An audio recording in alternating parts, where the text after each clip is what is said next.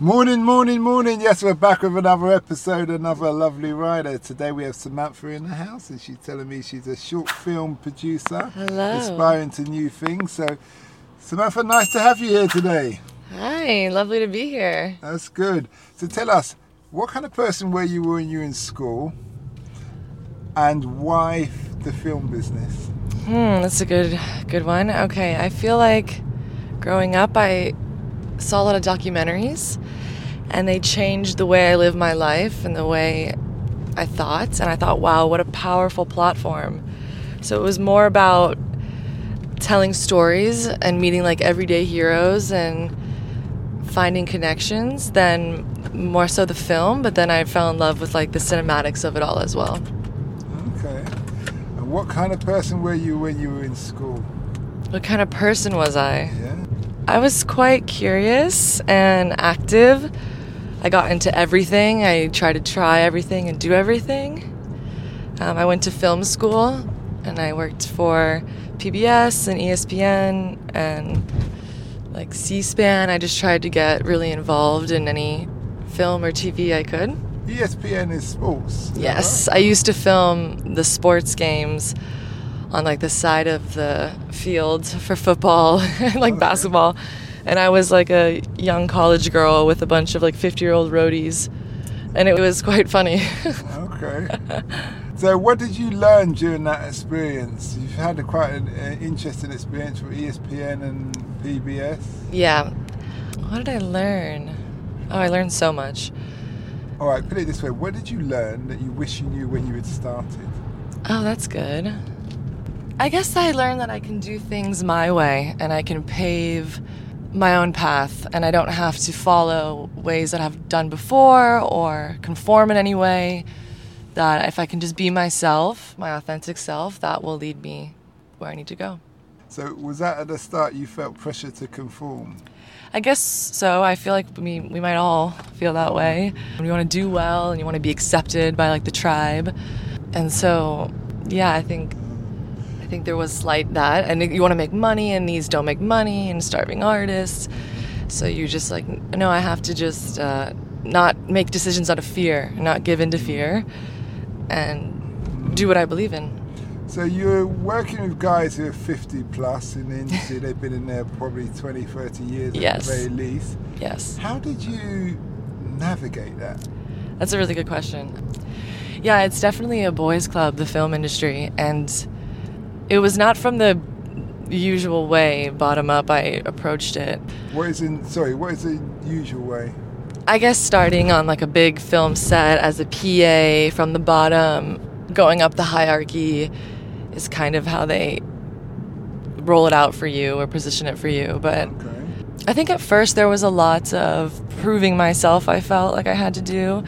Like, I remember, especially with the ESPN games, like the it was a 40, 50 pound camera, and like the men would put it down for breaks, you know, in between plays, but I felt like I couldn't, you know, I had to prove myself. So I'd like rip my arm. And then I realized that, like, I don't know, I think I just kept showing up and i think talent speaks for itself and kept putting myself in rooms and if they wasn't allowed or welcome in the room i would like make my own space in another it's kind of like build it and then they'll come Build your, create your own table and they will yeah onto your table exactly exactly Because they know the skills that you have. yeah and i started working with people who wanted to like there's in the film world now i feel like there's a lot of like female teams and boys teams and i'm hoping to see in the future that we kind of cross over and collaborate but right now we're making we're just making space at least for the girls to come in and That's interesting when you say female teams and boys teams because what I've noticed re- um, re- recently, and I was having this conversation with my barber, is that there's kind of a war between the sexes going on. yeah And in the Western world, I would say. yeah It's not in the rest of the world from what I've seen. And it's quite sad yes because how can we be, we need each other. So yeah how can we be good at each other? I know. But in the same times, but in the working space in your industry, would you find that? I'll give you an example. See, like football. Mm-hmm. When the women's football, as you call soccer, was league was created here, the coaches who were managing the guys, some were assigned to manage the women, and they suddenly realized very quickly that you can't manage women the same way you manage men. Yes, exactly. So, would you say in your industry, division of teams, like a women's team and a men's team, is that a bad thing? No, I don't. I actually don't know if I totally agree because I think what they're trying to say there is with men, maybe you can do negative reinforcement. You can be a little rougher or harder on them. And I, I don't know if negative reinforcement ever really works in the end. Okay. I think that, like, the best combination is when women and men work together, that we need each other. It's okay. like the feminine and masculine qualities coming together. So, and I think there's limitations with how the men have gone about it. Like if in that space, like managing them that way, I feel like there's only so much you can do. Uh, one of I feel like how I entered these spaces is because there's a very traditional way of approaching it with like the men team in film. It's like you know you have the big crews and you come in and there's a big year and there's a process and I was able to kind of come in less gear, more nimble team, just me, not so intrusive, and this was still the same talent, and you can get more out of your subject. Either more, they're more. Um, Make them talking more. Yeah, you they feel more safe, or it's not so like all this big crew around and big gear and these like not intuitive men, you know, like just doing their job. Like it's like you need that feminine touch. You need to make the cre- safe space, slow down, feel into it, hear them, create a vulnerable atmosphere. So I definitely think it needs both because it is film being on a film set is like going to war. it's like it's you got to go, you need soldiers, it like hurts, there's time. But you also need when you're there and you set it up and you got there, that's when it's time to like slow down and let the magic happen keeping in mind I don't know anything about the film business, but I, am just asking that would that depend on like the actors or whatever you're working with? So, so for instance, if you're doing a war film mm-hmm. and there was no like kind of wife at home scene, then maybe that kind of typical, I would call it traditional yeah. production way that you know, obviously men have created over yes, time, yes. that probably works. But if you're doing a Harry Met Sally, then you're definitely gonna need the uh, loving touch. Yes, yes, and every good film has it all. I feel like even in those war films, there's those moments where it, it does should have the feminine touch, and in a war film. Yeah. Oh, I bet it's military. I don't like any feminine things in Warfield. No, no Warfield. Leave my Warfields alone. That's like saying Harry okay, you can you can be, have your there should be a drive-by or something. yeah. You can have your war um, films. your, your experience in uni when you were studying. Mm-hmm did you do like what we call a sandwich degree, where you got work experience, like I did a year out, got work experience in the industry? Yes, you... it was during it though. I was in school while working at PBS and the Capitol, C-SPAN, and ESPN. Okay. Did um, PBS fund your de- your degree? Your no, no. I graduated uh, with an A, so then my state fund my degree to stay in state. Florida has like I was I'm from Miami, Florida originally, and they have a program that if you graduate with a B or an A, they'll pay either 75 or 100% of your degree to stay in state. Because I think the smart kids always wanted to like leave Florida, but they wanted to keep them in, so they have this program. So, so you were blessed, Dave. You don't have some big. Yeah, I was blessed. Yeah. And my parents as well. They had some foresight and had saved up for me a little bit, so I was really blessed because that's totally changes your start to life if you can have a little bit to yeah, yeah. and if you're informed about that. Yeah. Someone said samantha when you're like 10 years old if you study hard we won't be have to pay for your education yeah. when you when it really matters. Yeah. you know, that kind of thing. Yeah. i'm just grateful i listened because i didn't always listen. So i'm glad it, it worked out. So you're a free spirit. Yes okay. definitely. Nothing wrong with a free spirit. What about the course that you did, how helpful was it and how could you improve it? What was that one? About the course, the degree that you did in film. Oh, how helpful. How helpful was it and how could you improve it? Yeah, I feel like um, It was it was nice to get some technical, you know, teaching. It really helped like getting your hands on to the resources and learning the gear and kind of some tricks of trade. That was helpful. But really I felt like when people ask me do they need to go to film school, I feel like I walked into a building with four walls and they told me make me a film and then I walked out and did it. So it's like I didn't really like they just told me to do it. So if you could find that drive within you, I don't really know if you need it. There's so much you can learn online now and just by you learn by doing it. You learn by getting in and getting involved. But I was at my university, there was a school shooting. We have lots of those in the US. And I did a documentary on that because I tried passing legislation to allow kids to bring their guns to campus and there's just like a lot of science on how like brandishing a weapon in Oh, so- class changes so- the dynamic Just to jump in there, you want kids to be able to bring their guns. no no i i showed both sides but i oh, lean towards that that's not the smartest idea That's an interesting debate, though. yeah You know why? Because I can understand why someone would say, listen, the situation's just got ridiculous. So if everybody has a gun, then any nutter who wants to start shooting knows it's going to be index for them. Do you see what I mean? Because right now, if we try and take people's guns from them, that's not going to work. So, do, do you see what I mean? Yeah. It is, it's, There I can is- see the logic in that argument, but at the same time, it's like, why can't we just not shoot each other? Yeah, yeah. and everybody else doesn't have this problem. I know if they could just help like our mental health, then yeah. Uh, But I I see your. po- I feel like there is a lot of guns in the system, so yeah, I don't feel like we can take them all. I feel like small things we can, you know, more gun control. It's really sad for sensible gun owners, but I feel like yeah, just a little bit more gun control and.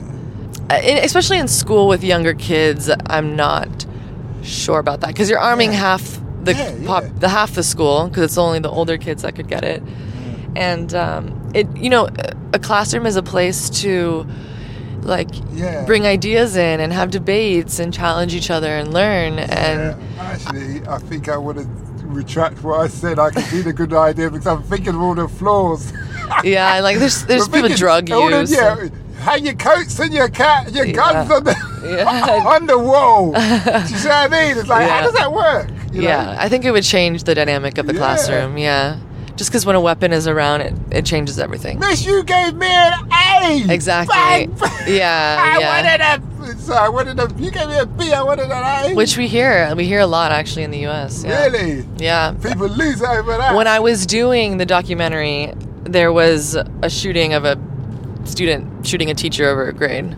really. Yeah. So was, that was a probability. like while we were doing That's it.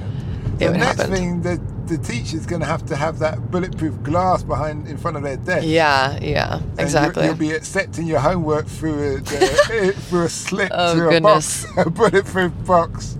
uh, what is the world? It's not the world, that's America, man. Us I know. Yes, yes. Okay, that's that must have, so that's your first documentary. That was my first documentary. and what was your overall findings on that? And where can we find that documentary? Is it online on YouTube? Yeah, it's on. I think PBS still holds it. It is online. What's it called? It was. It won a couple film festivals and um, it toured on college campuses to educate kids. So it was like a cool thing to have it have it pretty successful for my first attempt at telling such a controversial story. Where can people find you on social media? Um, I'm at Sam H Hunter, but I have my company, my production company is Source Films. It's at Source Films, and yeah, we're on um, IG and Vimeo, and the website is and all your stuff will be on there. Yes, I Okay, do. That's great. I'm going to have to have a gander to that. That documentary sounds very interesting. So Yeah. when you say Source Films, can you spell it just to make sure Yes, listeners? it's S O U R C E S Films Source, like from the source, And it's all one word. all one word. Okay. okay that's good. So, what was your second documentary? And, and and also, how did you find working with PBS? Like, you've worked I actually. I was. That's a good question too. I was shooting an ESPN game, and I was the colored camera, which means like you go around and get like the colorful shots. Like you don't have to film the game. That one it was like get some of the flag or get some of the environment or the the crowd, and so that was like more of a fun one. Um, and I think I I wanted to have fun with it, and my producer who like calls the camera they'll be like camera one okay take camera two take and they like you find your shot and they see if they like it and then they'll take you. He was i was filming and during the game he was like who's on camera three? And he like wanted to know because i guess i was i was like running around i was like really like having fun with it. And i was like oh it's me. And then afterwards he was like he offered me a job. He was like i loved Your energy. your energy and your effort and so then i was able to go Were you nervous when he said, "Who's on camera?" three?" yeah i was like did i do something wrong yeah, that's right. it's so funny Yeah. yeah but it shows that that's good though. That's really that's really good. I'm happy for you. Yeah, yeah, it was good. And It was it was good until I remember one of the games they told me for the kiss cam I couldn't show What's a kiss cam? like a kiss cam during the game. Like they'll do like a couple kissing on camera. It's oh, like a oh, thing. like the American. Yeah, yeah. The love heart and the yeah, thing. Yeah, exactly. They told me I couldn't show a homosexual couple, Okay. and so I decided to like Rebel. rebel. I like. Did I found. fired? Yep. right after, they were like, I got them on and they kissed, and then afterwards they like never went back to me, and uh, they were like, we can't trust you. but I was happy to break the norm. It was Uh, did you regret doing that? no, because I was about to graduate and leave and head out to LA. So it was one of my last games anyway, and. Um, the director said no homosexuals, and then my producer like was a lesbian, so I was like, "Oh no, I'm gonna do this for her." And what did she say? No, yeah, she loved it. she was so happy. It was, it was. I went out with a bang. I suppose in that case, it may be about business. What the what the majority wants. if you Yeah. what I mean. Yeah, So exactly. Finance. You know, we've got families, children, blah blah blah, and all this kind of thing. Yes, yes. I just feel like I'm a creator who puts like people first, then business. But it's it's very difficult when you're growing a business to do that. But yeah, Can they don't you- like each other. Can you tell us what is it your official title and what do, what is your actual role? I'm a director photographer, so I direct the camera, the light, the angles. Um, I work really closely with the director who is directing the story and the message. And uh, yeah, I love to be on camera though. I, I'm a DP that gets dirty. Oh, oh to, direct, oh, DP, director of photographer, Yeah. gets down and dirty. Yeah, see what I mean. So yeah, so you know, okay, that's that's interesting. So what's um, who who motivates you? Who do you look at as a DP and you think, you know, Oh, that's such a good question. Um, and just to throw another one in the mix there, if you could work with anybody, actor, director, who would it be as well? yeah, so I got into documentary because of the me- the powerful platform. So one of the directors I would love to work with is Louie Psihoyos. Um, he's done like The Cove and Racing Extinction. He's done like climate change documentaries. Ooh, sorry, that's my alarm. That I that are really informational and amazing and kind of like heist, uh, which is fun. They kind of go in undercover and get the story, and that's very much my jam. Um, yeah, I, I mean, in the more narrative sense, I love like Terrence Malick. I love his camera, wandering camera movement. Um, oh, there's so many. And, and were those the people who motivated you to get into your position? Yeah, I guess my father gave me my first camera, and he was a helicopter pilot that did a lot of um, filming as well because of like the aerial filming, and I wanted to go into aerial photography to like specialize in it. So I think uh, he supported me, and I think some of my college professors really supported me, and um, I think me. okay, that's good. When it comes to cameras, yeah. um, I heard that there was like a James Bond movie. There was a fight on the scene on the train. This was some time ago, but it's all done by drone. Oh Do yeah, you use drones now? I do. I do. So They're you're an expert flyer then. yes, I know how to fly drones. They're a great tool. They're a very helpful tool. The batteries don't last long, do they? It's like half an hour. Yeah, no, they have to. Some of them are better than others, but I think the technology is still improving. What would you say to your 16 year old self? I'm so proud of you.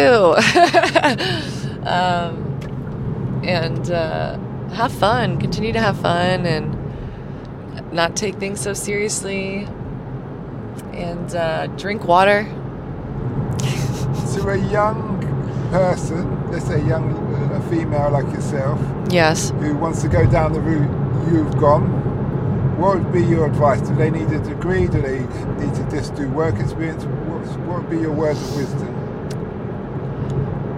My words of wisdom would be really just to create from the heart. Really do it because you love it. Like whatever you love, just do it. Like that. Like I think the hardest thing is to find what you want to do, and I don't even know if it's that hard. I think we all really know it's just scary to actually do it, and we think like, oh no, we have to do something else. That's we're always scared of our dreams. But what scares you the most and what you want to do the most, just break it down and do it. Like it you are a creator and you can create that reality and it's it's like probability anything you work on spend time on put yourself around you will develop and it will happen What does the future hold for you? that's a good one that's a good one i i'm ready probably to i've been a dp for a long time helping people bring their ideas to life and i do feel like i have my own voice and i'm ready to step into directing maybe even acting. I think I built myself out in being behind the camera and my production company, and it's like my first love forever. But being a multi-dimensional human, I don't. I want to experience different art forms and. I want to try different things. I've told myself like, "Oh, I'm not a musician. You know, I'm not this. I'm not a painter." And I'm like, "Well, wait. Like, why? I can be. Like, it's all about your, your self-talk." And so, I'm championing myself to do to go into like uncomfortable territory. You made your first film about the school shooting. Yes. Is there a big difference in cost from when you made your first film to when you made your films today? A big cost in Like the running costs? the- Yes, yes, it's definitely increased. I remember just being with that one I there was no it was that that was all blood, sweat and tears. and then and they still they still are, but yes, thank goodness. You running around with your, your Canon SLR. yeah, exactly. and- like and your rebel. iPhone. Yeah. You- exactly. So you do, you, yeah, you mentioned you do sound recordings as well. Yeah. Okay. Alright, that's good. My second documentary was about I lived in Bangladesh for 2 months Bangladesh? Yeah. Okay. because their climate is very similar to my hometown's climate, Miami, Florida, and their footprint is like negligible compared to ours. And they, because of where they're positioned in the world on the river delta, they were experiencing like um, massive climate change. And our country really, like America, doesn't. Half of us don't even believe in it. So I felt like we had a lot to learn from like the resilient people of Bangladesh who were facing it on the forefront every day, and um, also try to build like solidarity between the global north and global south because um, in America they tend to just teach like America history and false American history and False American. yeah, so it's like I w- was trying to expand that kind of perspective, and that was a beautiful experience. I love that, love that country. My heart is there. That's good. Yeah. You travelled a lot. You've done a lot of things. You sound like a very interesting lady. Thank you. It's been a great interview. Thank you. This is so great. Before we go, what do you think of London? Oh, I love London. It's so much better than New York. Yeah, okay. I love it here. It's so beautiful. The people are so nice.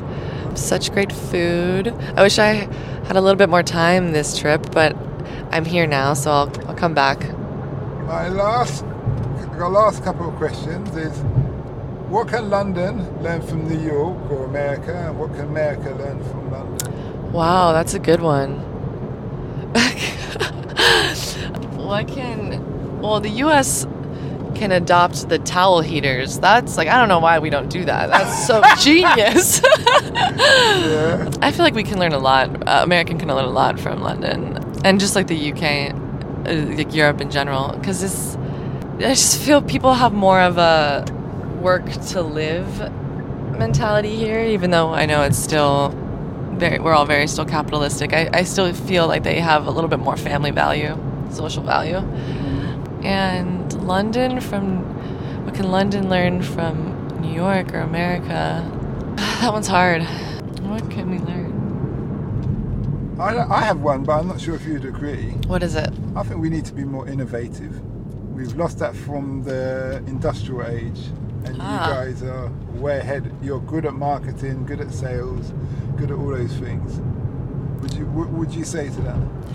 I mean, I, I initially understand, but I'm trying to, I'm actually trying to redefine my definition of success, and I'm not really sure if it's like surplus and maximum and grow out, and it might be more, especially because of um, just like the state of the world, it might be more like resourceful and living in alignment with nature and our rhythm and might be like going back to our roots and getting connected and knowing where things are from and not being so disconnected from the natural world.